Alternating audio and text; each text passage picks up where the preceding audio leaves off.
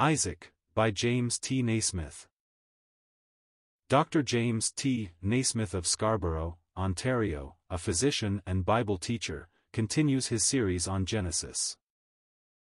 Copyright by Everyday Publications Incorporated, used by permission. In our biographical studies in Genesis thus far, we have considered men of outstanding faith and faithfulness, who attained great heights of spiritual success and had real mountaintop experiences with God. We may feel discouraged as we ponder their lives, realizing that the standard they have set is beyond us, and feeling that we can never soar in the realms of their communion with God, we succumb to their failures more often than we succeed in emulating their faith.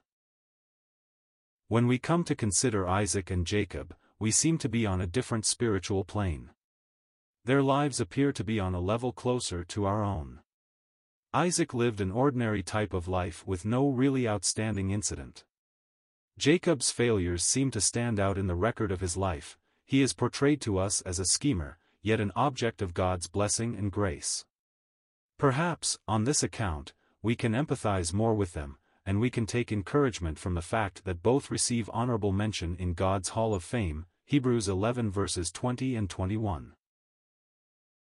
The story of Isaac covers chapters 21 to 35 in Genesis, almost as long as the record of Abraham, yet in fact, much less is said of him. Of all these 15 chapters, only one is really devoted to Isaac, the others being more concerned with his father. Abraham and his son, Jacob, whose lives impinge on Isaac's. He is seen in Genesis as the ordinary son of a great father, and the ordinary father of a great son.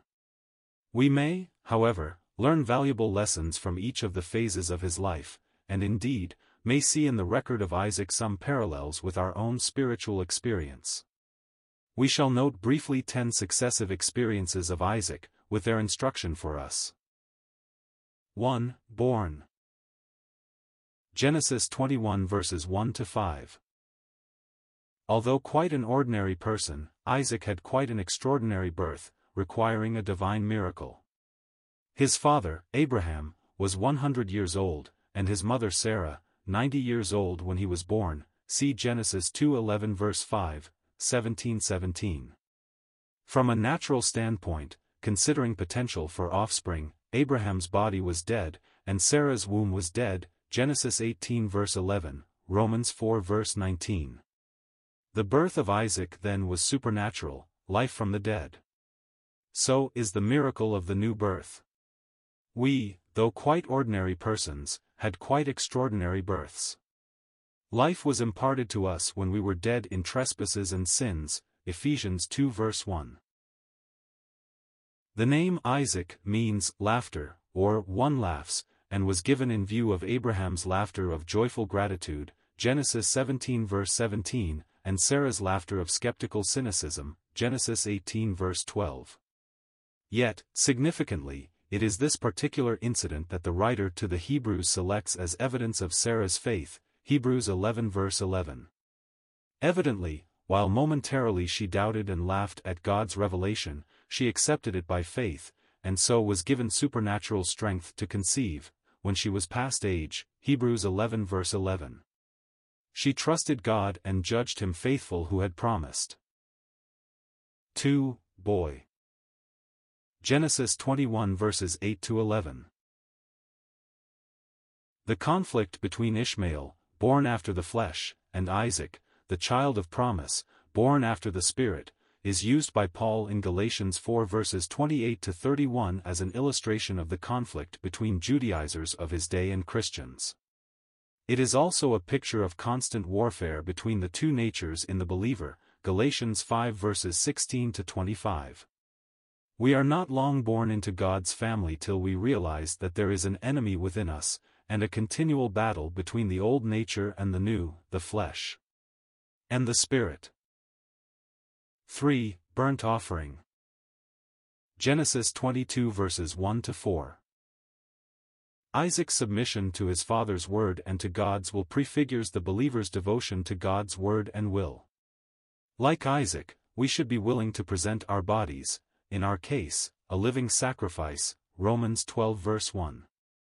Is your all on the altar? 4. Bridegroom. Genesis 24.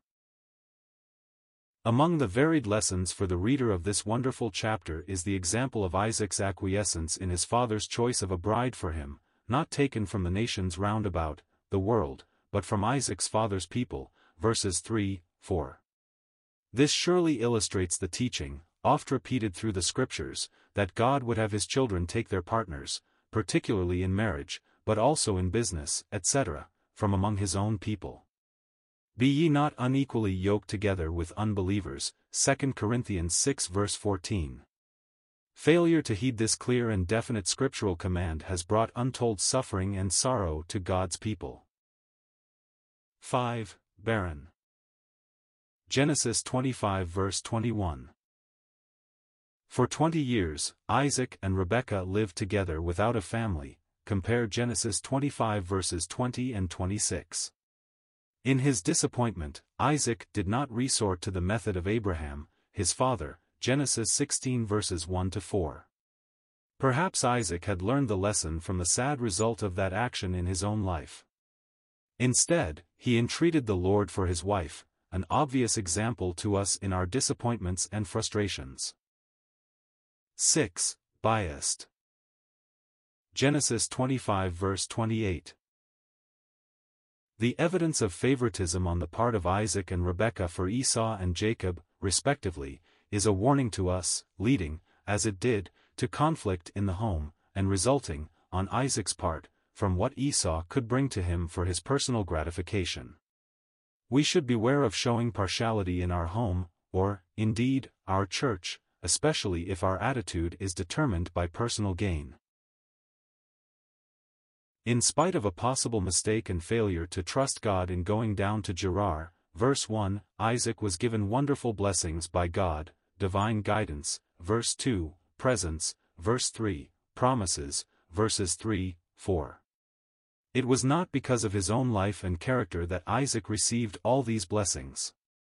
They came to him because of the faithfulness of his father, Abraham, Verse 5 So the blessings which God has provided for us are the result of the faithfulness of another. It is interesting and encouraging to us to note that, in spite of Isaac's subsequent backsliding and failure, God still fulfilled his promise of blessing to him. Verse 12 And the Lord blessed him. 8. Backsliding. Genesis 26 verses 6 to 11. Isaac's failure at this time was strikingly similar to Abraham's on two occasions in similar circumstances, Genesis 12 verses 10 to 20, 20 colon 1-13, like father, like son. His actions resulted from lack of faith in God to protect him and a selfish desire for his own preservation at the expense of Rebekah's purity. This brought dishonor upon God's name and a rebuke from the world. 9. Busy. Genesis 26 verses 12 to 25. Two characteristics of Abraham's life, symbolic of his faith, a tent and an altar, Genesis 12 verses 7 and 8, 13 verses 1 and 4, etc., also characterized Isaac, Genesis 26 verse 25. A further characteristic was a well, Genesis 24 verse 62, 25 verse 11, 26 15 22, 25. Isaac was kept busy digging wells to obtain supplies of water, while his enemies persisted in preventing him from obtaining the water by filling up the wells. In Genesis 26 verse 19, it is significant that springing water is, literally, living water. Our enemy endeavors to keep us from finding the living water within God's Word, and we require to be constantly diligent and busy digging, reading, meditating, studying, learning. Isaac's meek, gentle spirit is again seen here in his attitude to the Philistines, not picking a quarrel with them, or standing up for his rights, but moving on to find water elsewhere, surely an example for us, see 2 Timothy 2 verses 24 and 25. 10. Blessing. Genesis 27. One of Isaac's last recorded acts, blessing his children, is selected by the Spirit as evidence of his faith, Hebrews 11 verse 20. It is surely fitting that one who was blessed as Isaac was, richly and undeservedly, should bless others. We too have been blessed, infinitely beyond our merits, with all spiritual blessings in heavenly places in Christ, Ephesians 1 verse 3, as well as with countless temporal and material blessings.